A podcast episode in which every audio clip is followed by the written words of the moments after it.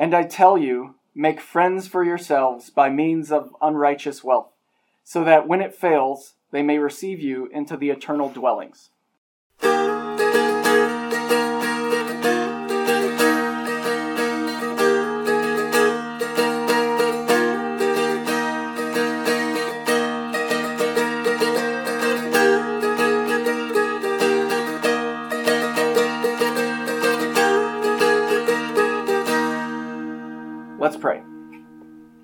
Lord, we were born lost, and through your Son we are now found.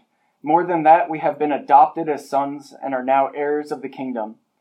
Through your living word, teach us to live. Through Jesus Christ, your Son, our Lord, who lives and reigns with you and the Holy Spirit, one God, now and forever. Amen. Amen. All right. This uh, parable that we're going to read in Luke 16 is one that I don't struggle with with like in the sense that it's either challenging to faith or something along those lines. For me, there were a few lines in here, and the story overall, I I felt like you know I could read this and sort of understand the force behind it, but the story itself, I for a long time struggled to like sort of understand, and I'll talk about why. But First, I think it's it's going to be helpful to look at the context of where this parable is oh. in Luke and where Jesus is at in his kind of it seems like it's one really big long sermon. He's telling a bunch of parables. So this parable is in between two other parables where he's talking about the use of wealth. So the parable right before this you have the parable, parable of the prodigal son. And we all like the parable of the prodigal son because he goes out and he uses his father's wealth in a very unrighteous way. He squanders it, and then he comes back, and we get that we are by nature sinful and unclean. We have nothing to offer God. Yet when we run to him and repent, the Father accepts us, right? Back into the fold. So we like that one. We'll also notice right before this, he talks about lost things. So he's got the parable of the lost sheep. That one's pretty simple too. There's one for one uh, line lineups. So like we're the lost sheep, he's the good shepherd. That's pretty straightforward. And there's some profound stuff in there, but the overall who is what in the parable is pretty straightforward. Uh, the parable of the lost coin. That one's also actually, that one kind of reminds me of the parable of the lost treasure. So when a man he finds a treasure in a field and then he goes and he sells all he has to get the treasure. So you can kind of apply that in two ways. In one way, it's the kingdom of heaven. Like when we find it, it should give us such joy that we're willing to give up everything we have for that treasure, as we should. But you can also read it as we are the lost treasure, and Jesus was willing to give up everything he had to win us back. So we've got lost things, including the parable, you might say, instead of the prodigal son, the son who was lost. Because that ends with, you know, my son was lost and he's found again. He was dead and now he's alive. Right after this one, you've got uh, the rich man and Lazarus. So that's another Another uh, interesting parable, it's uh, unique to Luke, and that's where there's a rich man and the poor Lazarus, and he's at the man's gate. And the man shows, the rich man shows such neglect to this person who's homeless and slowly dying in front of his gate, he even steps over him.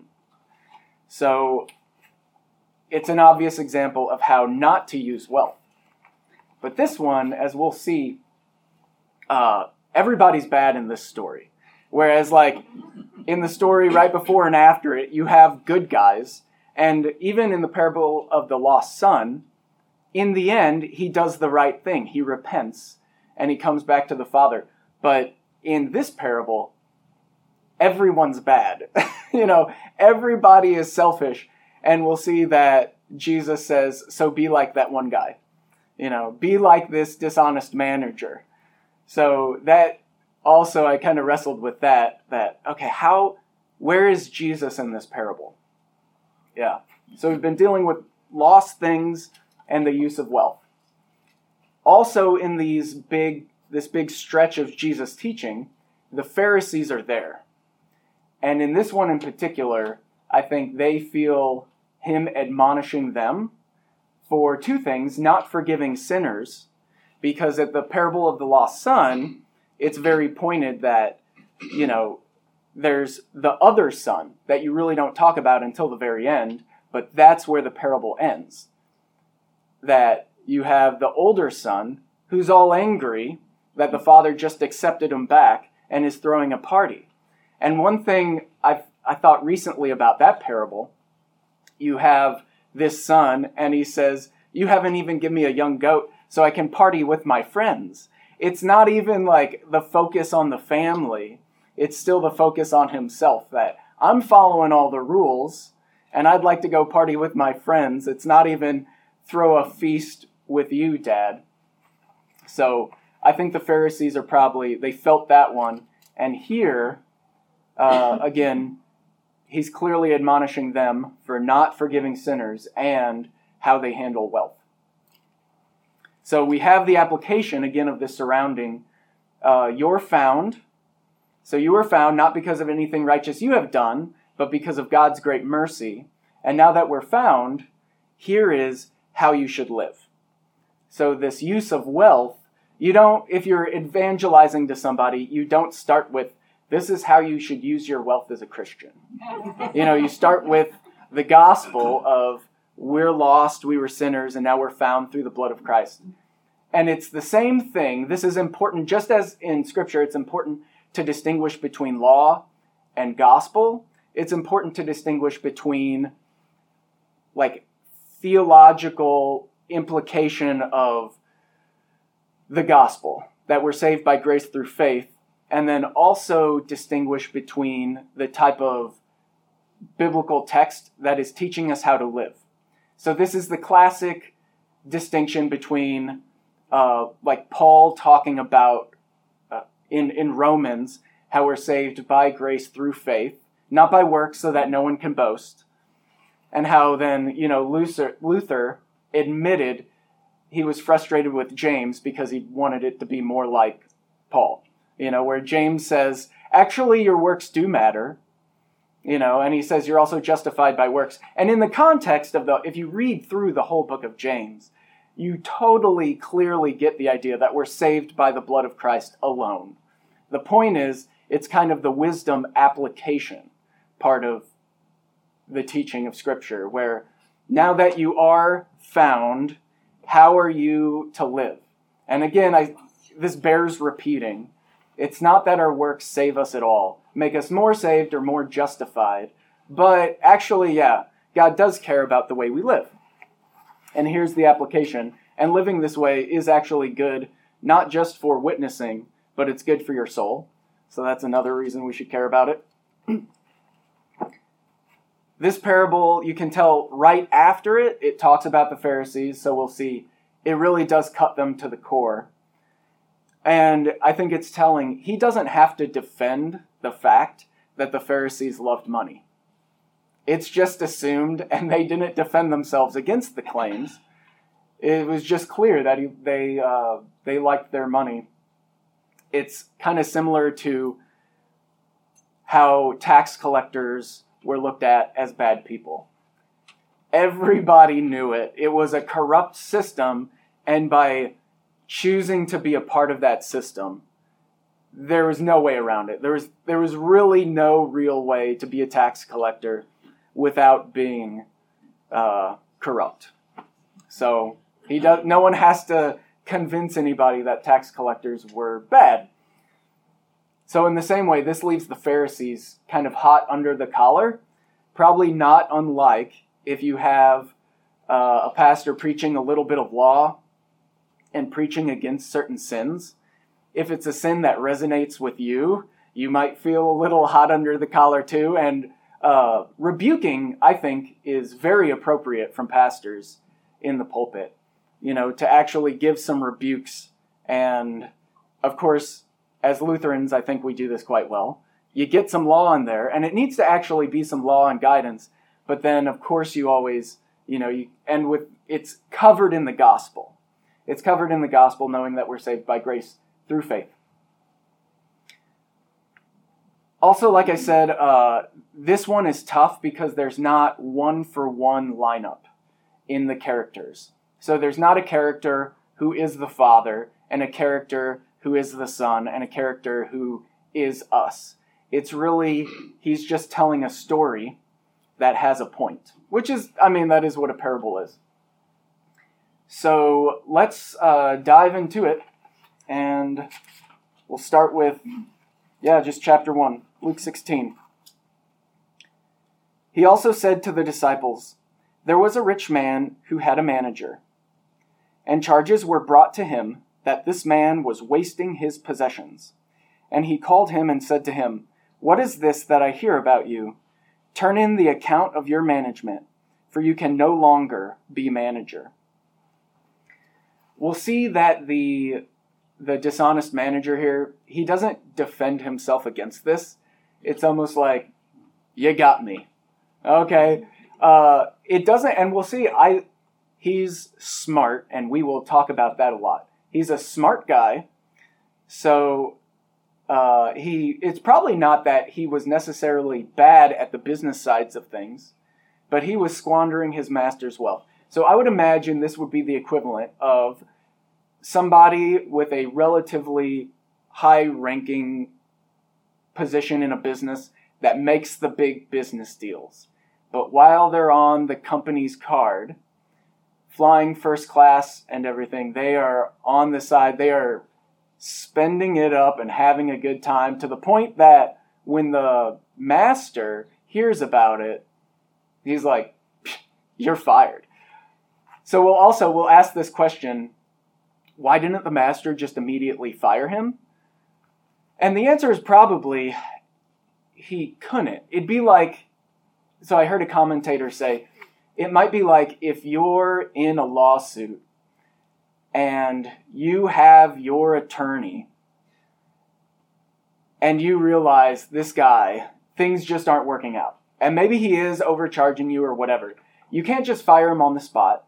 You're going to say, sit down with them and say, look, I am getting a new attorney and I need you to turn over all of your notes that you have on the case to the new guy. All right, and then we'll part ways. So, verse three. Mm-hmm. Yeah, please. And this can this one in particular might be a, a little bit more of a discussion one than business. You have a business manager who maybe is not following your idea of what you should spend for gift, for presents, and, and gift uh, different things. But if that person is the driving force in your business and making you very wealthy, do you overlook that person's style because they are maintaining your style. Oh yeah, yeah. Even yeah. Well, and in this parable, I'm not saying they're crooked. It's just they're doing things socially that they should not do. Flying first class, well, maybe they should have went business. Um, maybe they stayed at five stars instead of four stars. But they're not saying they didn't do anything. They still had to go on the trip. So they weren't just going on trips that weren't producing something. And again, a lot of businesses tolerate a lot of things because people make them money. Yeah. And so I remember I've, I've got a business degree. And mm-hmm. I remember having a speaker come in once who was similar to this in the sense that he was obviously in charge of big accounts. So he made deals. And when he walked in, he actually did have a presence. And he said, I fly first class. I spend, you know, I go to fancy dinners with clients and things like this. And I really enjoy that. But, especially the flying, flying first class, this is how he justified it. It's because I need to be in that mindset when I'm making those deals. You know, I need to know that I'm the guy who makes deals, and flying first class is part of that. So then the problem is, like, how far do you take these things? And maybe that's, you know, this is what parables do, what wisdom literature does. Is it makes you think about the nuance of application of these things. But it's interesting how the person doing that then turns around to their staff and chastises them Yeah. for lying or the meal, whatever. It's Yeah. like, uh, I can do that, but you can't because you're not me. Yeah. And maybe he should have told the owner what he was gonna do. Sometimes owners don't want to know. Yeah, sometimes they may not want to know. He might say yes. Deniability is not a rare virtue. Yeah. Nonetheless, the master here, when he hears the reports and sees the receipts, he says, This guy does have to go. Even if he was making me money, this guy needs to go. So we don't know the full background of this story, but we're painting a picture. Uh, so, this manager. Quick comment, I think, falls into this. Had myself a note here that brought to him the man that the man was wasting his possessions. That's the very word that the the older brother accuses the younger brother of wasting his father's possessions. Yeah, Uh, absolutely. And that's intentional because we just had the parable of the prodigal son. So, this is these all go together. So this isn't, you know, how I say almost every week, you can't just read verses, you have to read the full context. This is definitely one of those parables. So I'm glad we've already kind of set the stage. If you only read this parable, it's not that you won't get anything out of it, but there's clearly this tie, right, to the uh, this guy wasting the possessions to the prodigal son wasting his father's possessions. All right, so verse 3. And the manager said to himself, What shall I do, since my master is taking the management away from me? I am not strong enough to dig, and I am ashamed to beg. So this he's white collar guy, probably a little later in his career, and he's saying, even if I wanted to try to go to be a day laborer to support myself, I wouldn't make it. You know, because even that, right, those quote unquote low income jobs, I'm not actually qualified for that. There's plenty of people who can do that. And they wouldn't even want me, even though I'm this fancy guy. And if he fires me, then I've also got this stigma. So he has, he really is in a place in his career where his back is up against the wall.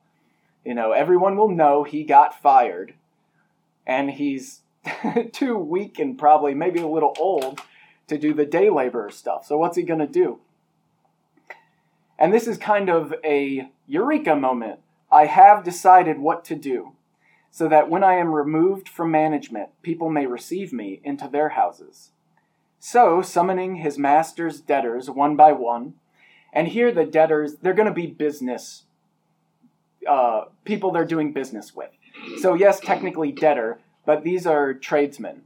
And you see that you, you have these merchants and tradesmen at this time. Uh, like Revelation we'll talk about this too. Even the destruction of Babylon in Revelation, I think 20, where it's all the tradesmen and the merchants, and they're wailing over the destruction of Babylon because they can no longer trade their goods. You know, it's all about the, the earthly wealth. All right, I've decided what to do. So, summoning his master, master's debtors one by one, he said to the first, How much do you owe my master? He said, A hundred measures of oil. He said to him, Take your bill and sit down quickly and write fifty.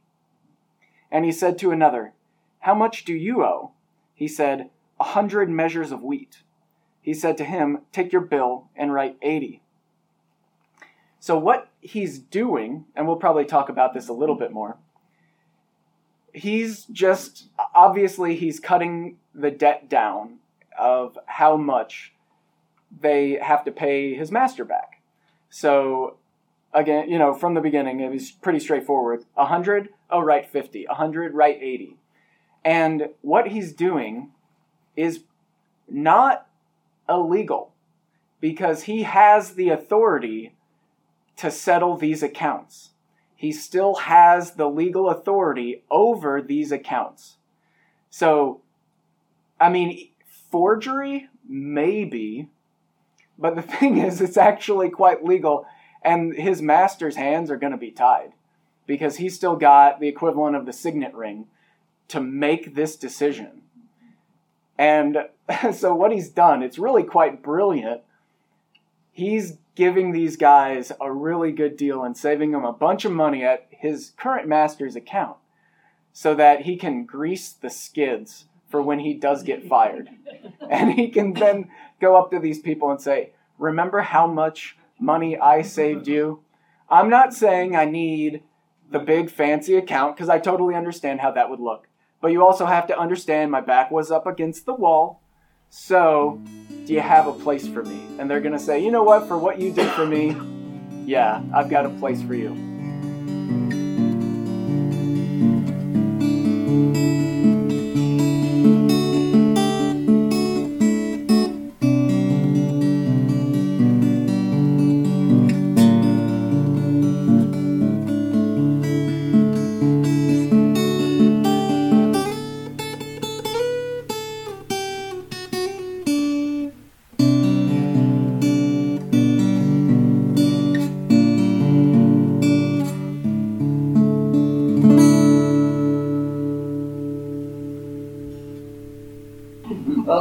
The business side. I sell something to you for a hundred whatever. You pay me zero, and I go back in and collect fifty percent. Did I do a good job? You're not paying me anything. Don't know if these people are ever going to pay you. Just selling something is not enough. Collecting the money is more important, I think, or on. And so when he goes from, you owe me a hundred, pay pay me fifty, and I collected fifty, where before I had zero. He's still getting something for the manager. Something you don't know the background. Yeah, I so I haven't read, you know, I hadn't read that take, but I don't I kind of like it. I don't hate it. because when you look at like a collection agency, you know, a lot of times they're willing to settle for I don't know, 50% is because they know in the end if this guy declares bankruptcy, we get zero. Well, at least I could get 50% out of it. Well, you know, I'm gonna offend somebody. Basically, if I meet in the church one time, that's bringing the church. Not at all. You don't have to come every Sunday, but if I get you there one time first, and then work forward from that, or expose you to Christians, it just again it's that exposure. If I can start the process, because it's hard. But if I get fifty percent of a debt, I mean that's like golden. Yeah. That's healthcare. yeah. Yeah, ain't that that's that is so true in the healthcare. All right. So verse eight. eight. So the master he hears about what's going on here, and the master commended the dishonest manager for his shrewdness. And we're going to talk about that word at length, his shrewdness. For the sons of this world are more shrewd in dealing with their own generation than the sons of light. And I tell you, and this is so then Jesus just talking to us make friends for yourselves by means of unrighteous wealth, so that when it fails, they may receive you into the eternal dwellings. One who is faithful in very little is also faithful in much, and one who is dishonest in a very little is also dishonest in much. If then you have not been faithful in the unrighteous wealth, who will entrust to you the true riches? And if you have not been faithful in that which is another's, who will give you that which is your own? No servant can, tr- can serve two masters, for either he will hate the one and love the other, or he will be devoted to the one and despise the other. You cannot serve God and money. And they're pretty much all the commentators I listen to, they're all sold that we should still translate that mammon. It may be a larger word, and it's a transliteration, so I, I think it's even Hebrew.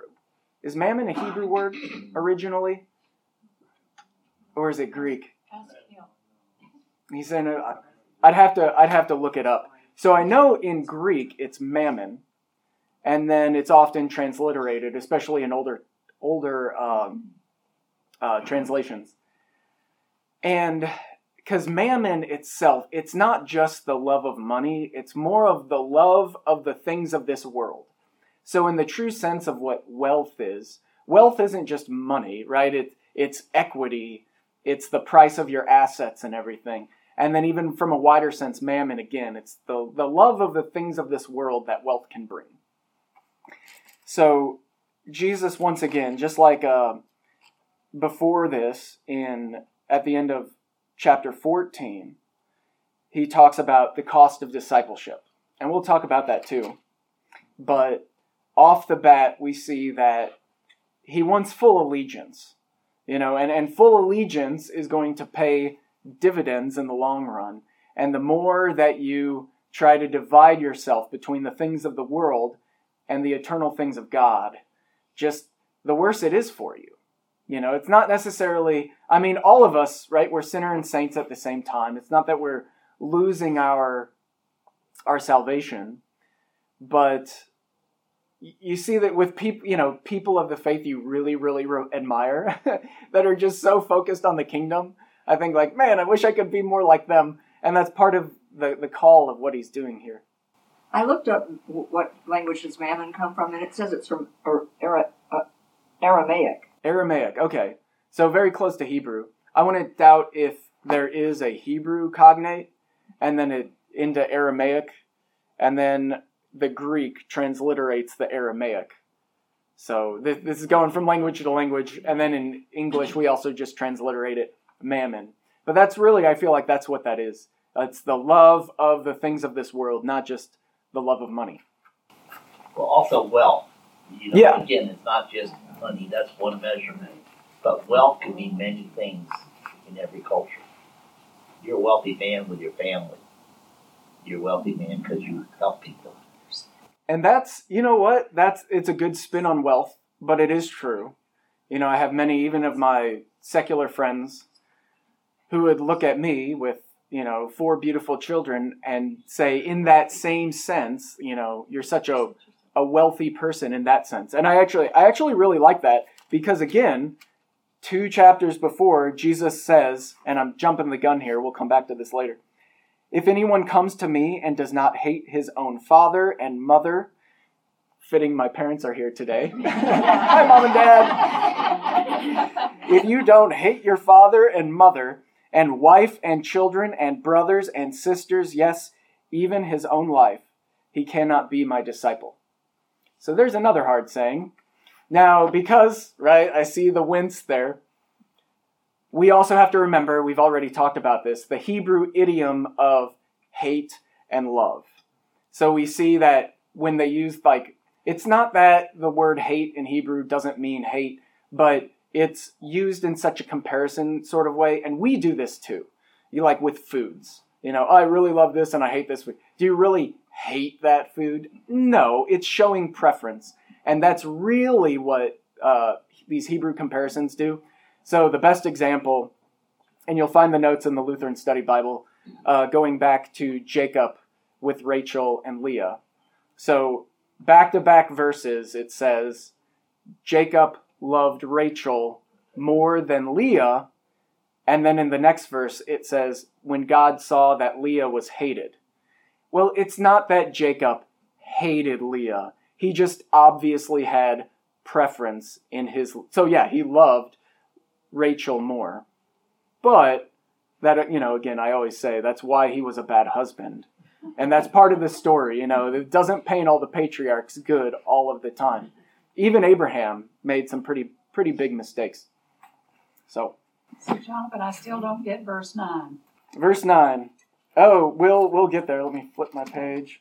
Yeah, make friends for yourselves by means of unrighteous wealth, so that when it fails, they may receive you into the eternal dwellings. Okay, um, we're we're gonna get there, but first, okay, all the characters again. All the characters are bad, uh, and there's no one for one comparison because the dishonest or the master, that's not God, and we're not the um, the dishonest manager.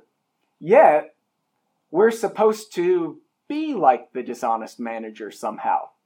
And it's all going to revolve around this word shrewd, right? We're to be shrewd like him.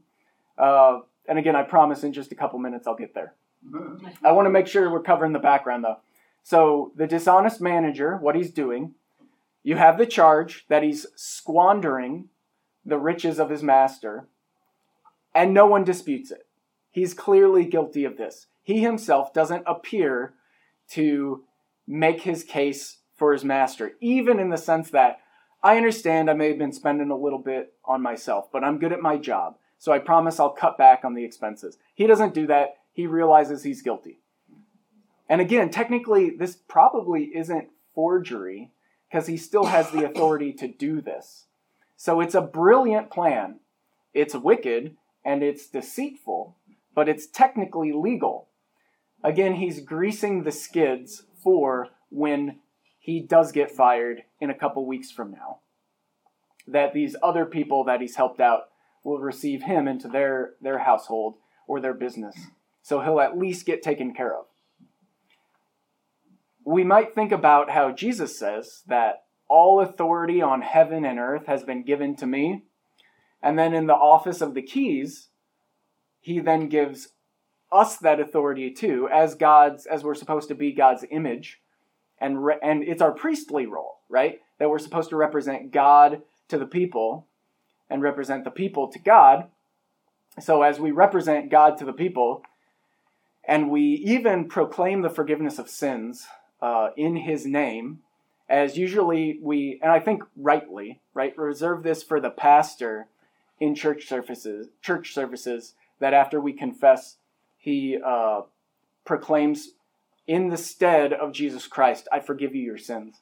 So I had this conversation with uh, with Pastor uh, Pastor Jim about the office of the keys, and I said, "Hey, look, I get you. Sh- this is absolutely a very serious thing, so we should take this well, take it very seriously and not overuse it. But let's say I'm witnessing to somebody and they come to faith, and it's in that moment they really need to hear that they are forgiven. Would I, as a Christian, as a priesthood of all believers, would it be okay for me to say the same thing? That as a representative of Jesus Christ and upon your confession, I forgive you your sins? Absolutely. And the answer is yeah. The answer is actually yes. And that's why, just as I started this class, the first line was like, sure, I'm just a layperson. And we all are, except for the pastors in here. we got two of them. But, um, No yeah, but we're all priests. And we could all proclaim that forgiveness. Now, of course, you don't want to you don't want to overuse this because it's a very serious thing. But at least that should affect the way that we preach the gospel. You know, that we are we are his representatives, and he expects us to act like it in our lives. Just uh, real, real quick. Whoever sins you forgive, they're forgiven. Okay, that's to everybody. The only reason you can't stand up in front of church and forgive sins of the congregation is you haven't been asked to. The Yeah. congregation asked the pastor to do it, Mm-hmm. and that's the only reason you can't. Yeah. Not that. Yeah, and I wonder. So here's here's a question. I don't want to get too sidetracked, but when vicar does the liturgy, he doesn't do that. I don't know if anyone else notices that. He doesn't. He doesn't do that. You know, it's only when the pastor does the liturgy. We get a little bit persnickety sometimes. yeah, we get so, and this is where I'd say like, well, you know, I He can preach to us. I still he can preach to us, but yeah. personally, I, I wish that he would because, it, especially for visitors, you know, hearing that I think is a powerful thing. I think the office of the keys, right? Fancy theology phrase, but I think it's actually a really powerful thing. Yeah. And a lot of my friends from the Navy who have asked me about Bible stuff, uh, in our discussions, I usually bring up the office of the keys. You know, it, I don't only talk about like Jesus died for your sins. Of course, of course, we cover that, but I think that's it's a pretty powerful thing. So that's the authority part of it. So we need to understand that our church body does use vicars in certain situations to pronounce that forgiveness and also to consecrate the elements. And it's all linked back to the congregation, usually that doesn't have a pastor and will probably not have a pastor or whatever's going on there, there's no one to serve them. And this vicar comes in and the congregation then gives him the power to do the forgiveness and the consecration of the elements and to serve in that role. And the, and the church body, the Missouri Synod says, that's okay. So faith could have said, as a congregation, we want the vicar to pronounce to us God's forgiveness when he's in that situation, and if he has to do the communion, we want him also to do that. And we would authorize him at that point, he would be able to do that.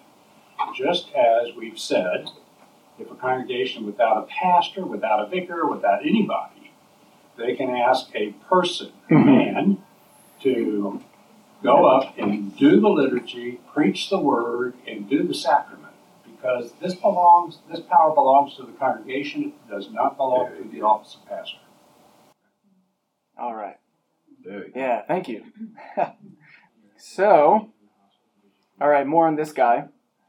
Uh, we already covered the master doesn't follow or fire him immediately because he's got to turn his accounts over. And the manager knows he he has this feeling there's still time. There's still time on the clock. But he know he's heard the judgment and he knows the judgment is coming. So sometimes I think, you know, like we're just so outrageous, you know, us humans in general. We might know the judgment is coming, yet sometimes it's like this idea of well there's always time to repent later. And i you know i've i've met people like this and heck i am sure i am guilty of this too at some point. It's like well in the future i'll be able to be more righteous in one way or the other. In the future i'll be able to use my earthly wealth in a more righteous way but right now i'm struggling and i need to focus on myself you know what i mean and jesus is just saying you should always have eternity on the mind every day. We talked about the contrast between the prodigal son and this guy, the squandering of the wealth. Um, the former, right, the uh, the son goes back to his master, his father, and begs for mercy, and the father grants it. But in this parable, the master probably isn't like the father, you know even if he begged for mercy, he'd probably say, at most, he'd say, I'll give you a severance package. Okay, but you know, you're still gone. So, part of the force of this, before we talk about how he's being wise, is that I, you could sum it up like this if you were to be a little um, kind of pointed with it Sometimes pagans are better at being pagans than you guys are at being Christians. you know, that if pagans take being a pagan so seriously because they're worried about their future, how much more should we take being a Christian seriously because we're talking about our eternal futures and the futures, the eternity of all the souls that have been put around us? So, what can we say except the fact that we love the things of the world? I'm going to jump around just a little bit because I don't want to lose too much time. And already, you know, we had somebody go for, for choir, and I didn't get to the that line. Um, but so I'll, I'll just drop this in case we lose track of time. The things of this world, that wealth, are because we're in a fallen world, they are by nature not righteous. That doesn't necessarily mean they're bad but like again, our our our money, our 401ks, our equity, all these things, they're not inherently righteous. They're also not unrighteous, but they're but it's you could say, let's be honest, it often is associated with unrighteousness. The things of this world are often so easily misused in unrighteous ways. So you're in this unrighteous system. What are you going to do with it? So I think that line means use the wealth of this world that is inherently not righteous. Use it in a way that's God pleasing, that wins people for the kingdom. So I think an application could absolutely be, right? Use this un- unrighteous wealth in a way, in righteous ways. Whether that's supporting your church, supporting uh, missionaries, feeding the poor, uh, Yourself. Your yeah, supporting you know your, the, your body is a temple of the Holy Spirit. So that's the point, and we'll probably come back to that. But in case we get too down a, a rabbit hole, I wanted to be able to plug that.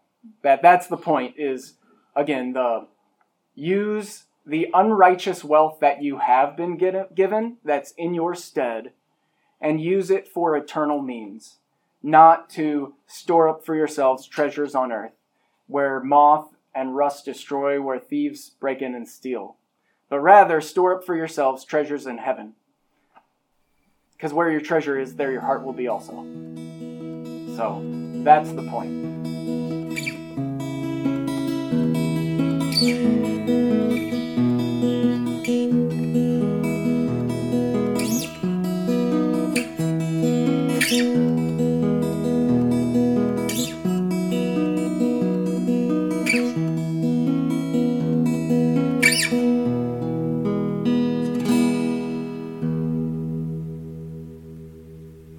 But I want to talk about this word shrewd. All right. In Greek, we're, we're going to talk Greek and we're going to talk about the Septuagint, my favorite topic, as you know. In Greek, it's phronimos. This word shrewd is phronimos, and it is in other times translated wisdom. So I'll give you some examples. Uh, but first, you know, okay, phronimos. Shrewd isn't bad in context here, but it's sensible, thoughtful, prudent, and yes, even wise. It's, I think, the most basic, if you had to put it into a word in English, smart. It's the word smart. So this person really gets it. Maybe it's, in this case, kind of street smarts, but this deceitful manager is smart. Uh, a couple chapters before this, in Luke 12, you have uh, verse 35, 12, 35. Let's see. Where you must stay ready. Uh, it's the same word here when he talks about, uh, let's see, stay dressed, be like men waiting for the master to come into the wedding feast. Blessed are the servants whom the master finds and stays awake when he comes. Truly I say to you, he will dress himself for service and have them recline at table, and he will come and serve them. If he comes in the second watch or in the third and finds them awake, blessed are those servants. But know this that if the master of the house had known at what hour the thief was coming, he would not have left his house to be broken into. You also must be ready, for the Son of Man is coming at an hour you do not expect.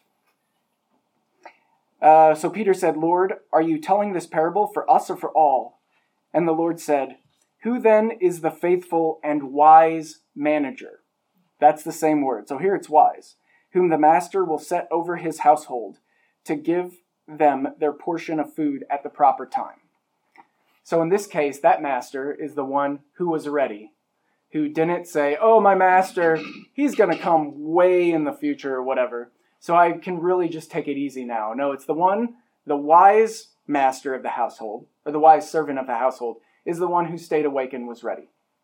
So that's also phronimos. In Proverbs, this is where we go to the Septuagint.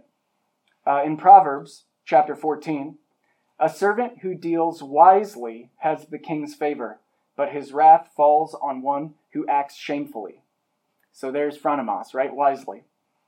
Also, Proverbs 17, a rebuke goes deeper into a man of phronimos, of understanding, than a hundred blows into a fool. Matthew 10, Behold, I am sending you out as sheep in the midst of wolves.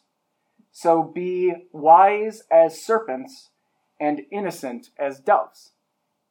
How should we be phronimos like serpents, right? To be wise as serpents? My parents got to meet our pet snake yesterday. Uh, so how is our our? He's a double entendre. We're going to talk about him in a future class, actually. But how is our snake, right? Phronimos, how should we be like him? Isn't it, and here's, this is the fun part. Isn't it interesting that Jesus says you should be as phronimos as serpents? Guess who else in the Septuagint was phronimos? Yes. Another snake of ours. Oh.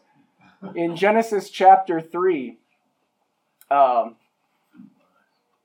the serpent was more phronimos than any other creature. In fact, I'm going to go there and we'll see how he is. Yeah. He's deceitful, but it's like you got to hand it to him. He's smart. He's wicked and he's deceitful, but he's smart. So here it is Genesis 3. Now the serpent was more crafty, is how it gets translated here. You could go to the Hebrew, you know, and you could look up that word, and it's also, it's basically the same. That word that in here the ESV translates crafty. I'm not saying that's wrong, uh, but there's else plenty of other times where that Hebrew word will even get translated wise. He's smart. He was smarter than any other beast of the field that the Lord God had made. And he said to the woman, Did God actually say, You shall not eat of any tree in the garden? And then we know how the rest goes down. They have this, this back and forth, and then she sees that the fruit was good, and she takes it. And then you'll see that get repeated, you know, time and time again. That that to set up testing narratives in the Old Testament. Someone will see that something is good and they take it. But the snake asks, right? Did God actually say? And you've probably seen this application correctly in the modern world quite a bit with churches that go awry and eventually turn apostate, that are worshiping human power structures and political, right? Churches that turn into political arms of one party or another or another or something like that. They take these texts and they say, well, did God actually mean this? No. Because if God actually meant this, then he would have, you know, done X, Y, or Z. You know, these are they're just stories. They're they were written for the people at their time, whatever it is.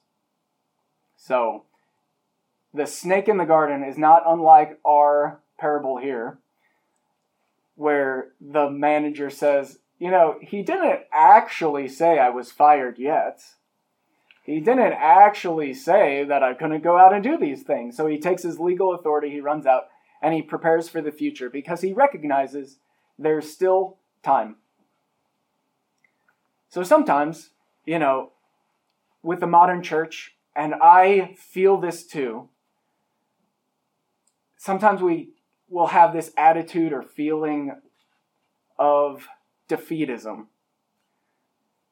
Because we, I think rightly, we read Romans 1 and we can see this in our very, na- in our very nation. Uh, so, Paul, I've, we've talked about this before when we uh, covered the plagues we saw that um, God gave them up to the lusts of their hearts to impurity. For this reason, God gave them up to dishonorable passions. And since they did not see fit to acknowledge God, God gave them up to a debased mind. And we will look at it at the world and we'll say, uh, well, that's rightly, that's kind of the way our nation is going, slowly. Uh, so we might feel like it's over, and it's more comfortable to just sit back and let what happens happens. So although it's proper to confess God's sovereignty in things, knowing He will limit evil in the end, um, it's also expected of us to recognize that there is still time left on the clock. And we should be shrewd. We should be phronimos considering eternal things. Sinful people will go to extreme lengths to secure their own future in clever, well thought out, often ingenious ways. They'll do anything to secure this worldly future. We have investment strategies, marketing techniques, payment plans, uh, asset acquisition schemes. And the question the world asks isn't, is it right? The question they ask is, can I get away with it? You know? And sometimes I, you know, is that the way we treat our own sin? Uh, it's almost like, well, you know, there's still time left on the clock, and can I get away with it? You know, and Jesus is kind of telling his disciples, you need to daily stay focused on eternal things. So, once again, Jesus says they are more phronimos than we are, considering eternal things. As Martin Luther says, whatever you put your heart and your trust in, that is your God. So we should make sure that God is our God and not, not the things of this world. Definitely, we don't want to become slaves to the system of the world or to earthly wealth. I think I don't know if it was Dave Ramsey. You know, I when we talk about Dave Ramsey, there's two uh, there's two sides to Dave Ramsey. There's the side that where he talks to people in debt and he tries to get him out of debt. But once he's out of debt, you know, there's this side of Dave Ramsey that's really quite brilliant in investment and saving for the future and using your wealth well. You know, and so like for this side, Ramsey will say, cut up your credit cards. And for this side, he says, maximize your credit card use to maximize those percentages in cash back. Just pay your bill every month, and then you never pay the credit card company a dime. But you can make anywhere from 2 to 6% on literally everything you buy. So then the question is, how do you use that 2 to 6% on the interest you make, you know, in a, in a, in a godly way? Uh, so yeah, you can become a slave to the money, to, to money, to mammon, or you can make the things of this world that have been entrusted into your care. You can use them in a godly way, and you can even then, I've heard this term, use money to be a slave to you and your means. So I'm not saying that like uh, it's a biblical principle necessarily to maximize interest because, in fact, when we think about God's economy, there shouldn't be any interest. If you look at the Old Testament, interest was essentially forbidden. Uh, when you lent money, you weren't supposed to charge interest on it. But is there any way to work in our current economy, to do anything, without the use of interest? Of course not. It's everywhere. So the money we have, even if you just stick it in a checking account, is technically earning interest. You know, do, should you write your bank and say, yeah, 0.025%. So here's, you know, like, okay, this isn't going to become an economics lesson, but I recently opened up a high interest savings account. So all the money I have, I like minimize the amount that's in my checking account, and I'll put as much as I can in, a, in the savings account that at least makes 4.5%. And then we maximize the CDs, which are also essentially savings account. You make five and a half percent on those. But like, you know, you're in this you're in this world, so you should at least use it in a smart way. And then everything that God has entrusted into your care, right? You should pass it through this filter of is this a God pleasing thing? That goes along with the parable of don't bury your money in the ground and get nothing. Yeah, yeah. And obviously that parable, and this is how they work, there's lots of different applications here. This is how wisdom literature works. So in the parable of the talents, where the guy at the end just buries it, uh, the reason the master, when I when we're little, we hate this idea. You know, it's like, well, what if he did lose it? Well, the master actually probably wouldn't have been angry if he at least legitimately tried doing something with it and said, okay, I made a bad decision and I actually lost I, I thought it was a good investment, but it actually lost money. The master would have been less angry there. Because the point was he was he would have actually been doing something with it. And there too, another thing that often bothers, you know, when I was younger, it really bothered me how the master said, take that talent and give it to the one who has 10. It's like, well, he's already gotten plenty, right? so when in that parable, the talents, when they the part of it that represents faith. And okay, what do we do with our faith? When we really make our faith active, God loves to bless his people. You know, so the one, and this is what Jesus says there the one who has more, even more will be given. You know, the one who has faith and wants more faith and prays for wisdom and prays for more faith, that's going to be given to him. But the one who has faith and then squanders it, even that's going to be taken away. So I think in the end, it's kind of it's the same application of the text. So few minutes left. Back to here. I thought we were going to burn through this. But back to that first line. I'll read it verbatim. And I tell you, make friends for yourselves by means of unrighteous wealth, so that when it fails, they may receive you into eternal dwellings. So, yeah, it's almost literally, right, buying in the sense that money changes hands, just like when we talked about slavery, the slavery laws. Yeah, money changed hands, which is why that verb to buy was used, even though it probably was the wrong verb.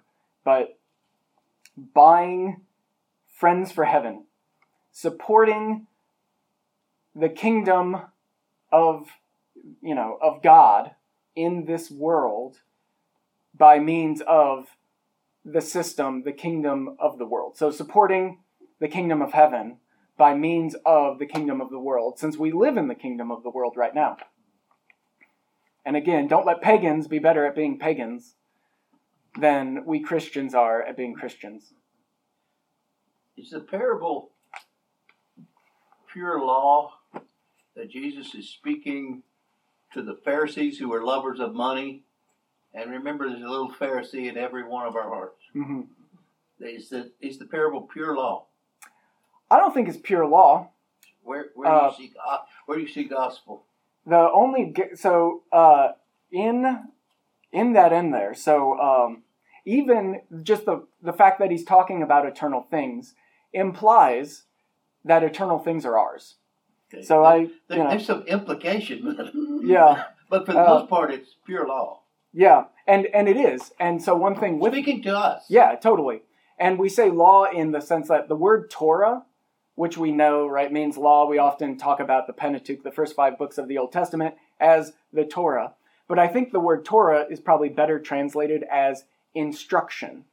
So, although, like, as Lutherans, we say law and gospel, and that's great, and we talk about law solely as, like, we only focus on the condemnation that it pronounces on us because we're sinners. Um, Law is also instruction on how life works best.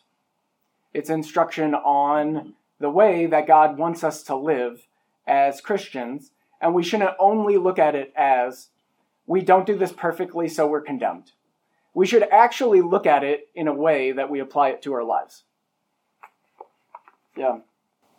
But I'm still confused because it seems like it's telling you to do something worldly, but you're going to have eternal treasure. But how do you get eternal treasure by acting worldly? Well, it's using the things of the world in righteous ways that have implications on eternity. That flow from faith. that flow from faith. Because again, we are lost and found already. So then, this, like James, is talking to us about how we should live. A good example of a person living this out is Joseph in the Old Testament. Because he mm-hmm. comes in as a slave, and yet he is going to be over, he's going to do his job well. This is earthly stuff. He does the best he can with earthly things so that he, his God would be honored through his service. And of course, when he's threatened by the wife of his master to come in and, and have sex with her, you know, he runs away. He's not going to do that, and he's thrown into prison for that. But he keeps his he keeps working on the earthly things, giving giving uh, meaning to to dreams and things like that. And in the seven years, he's using all earthly things so that he might provide. Government might provide during that next seven years food. I mean, so this is a good example of faithfulness and faithful using of earthly things. Yeah. Joseph was phronimos. he was phronimos.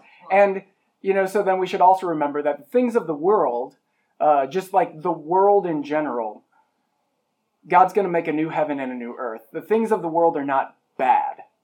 Now, because we live in a fallen world, of course there is this very real unrighteousness that exists in everything that the world does. Or at a minimum, I would say that isn't inherently righteous, right? So, God gives us blessings that are things of this world. yeah, exactly. He doesn't. you know, add things. Yeah. I said, um, here's one that, you know, sometimes there's, oh, I don't know the word I'm looking for, uh, saying things in kind of a provocative way. But if on one side you have mammon, the love of money, and on the other side you have true, you know, a, a righteous way that a righteous sense of not caring at all about only caring about having heavenly things. So loving money and hating money, you might as well try to hate your money. because because we are by nature so sinful and unclean. We by nature love money. I I will fully admit, right? I by nature love money, and I think the exception applies to me that well, I worked hard for, and it's true, I did work hard. I was in right. I earlier we said I was an indentured servant for six years. It was a hard job to get the skills that I have now, so that I can have this job and all these things. But it's like you might as well try to hate your money because you're not going to be able to do it. Yeah. But yeah. yeah, you know, so as much as that, you know, again, kind of um, sarcastic attitude can help focus us on the things of the world. That's that's um, the focus here is we are stewards of a whole lot. So God's entrusted us with a lot of things, whether it's the wealth of the world and money or with children, you know, with family, whatever it is. So yeah, we, we ought to use that in a godly way. We've been set free, and we are sons of the King, and our hearts should be set on things that moth and rust cannot destroy.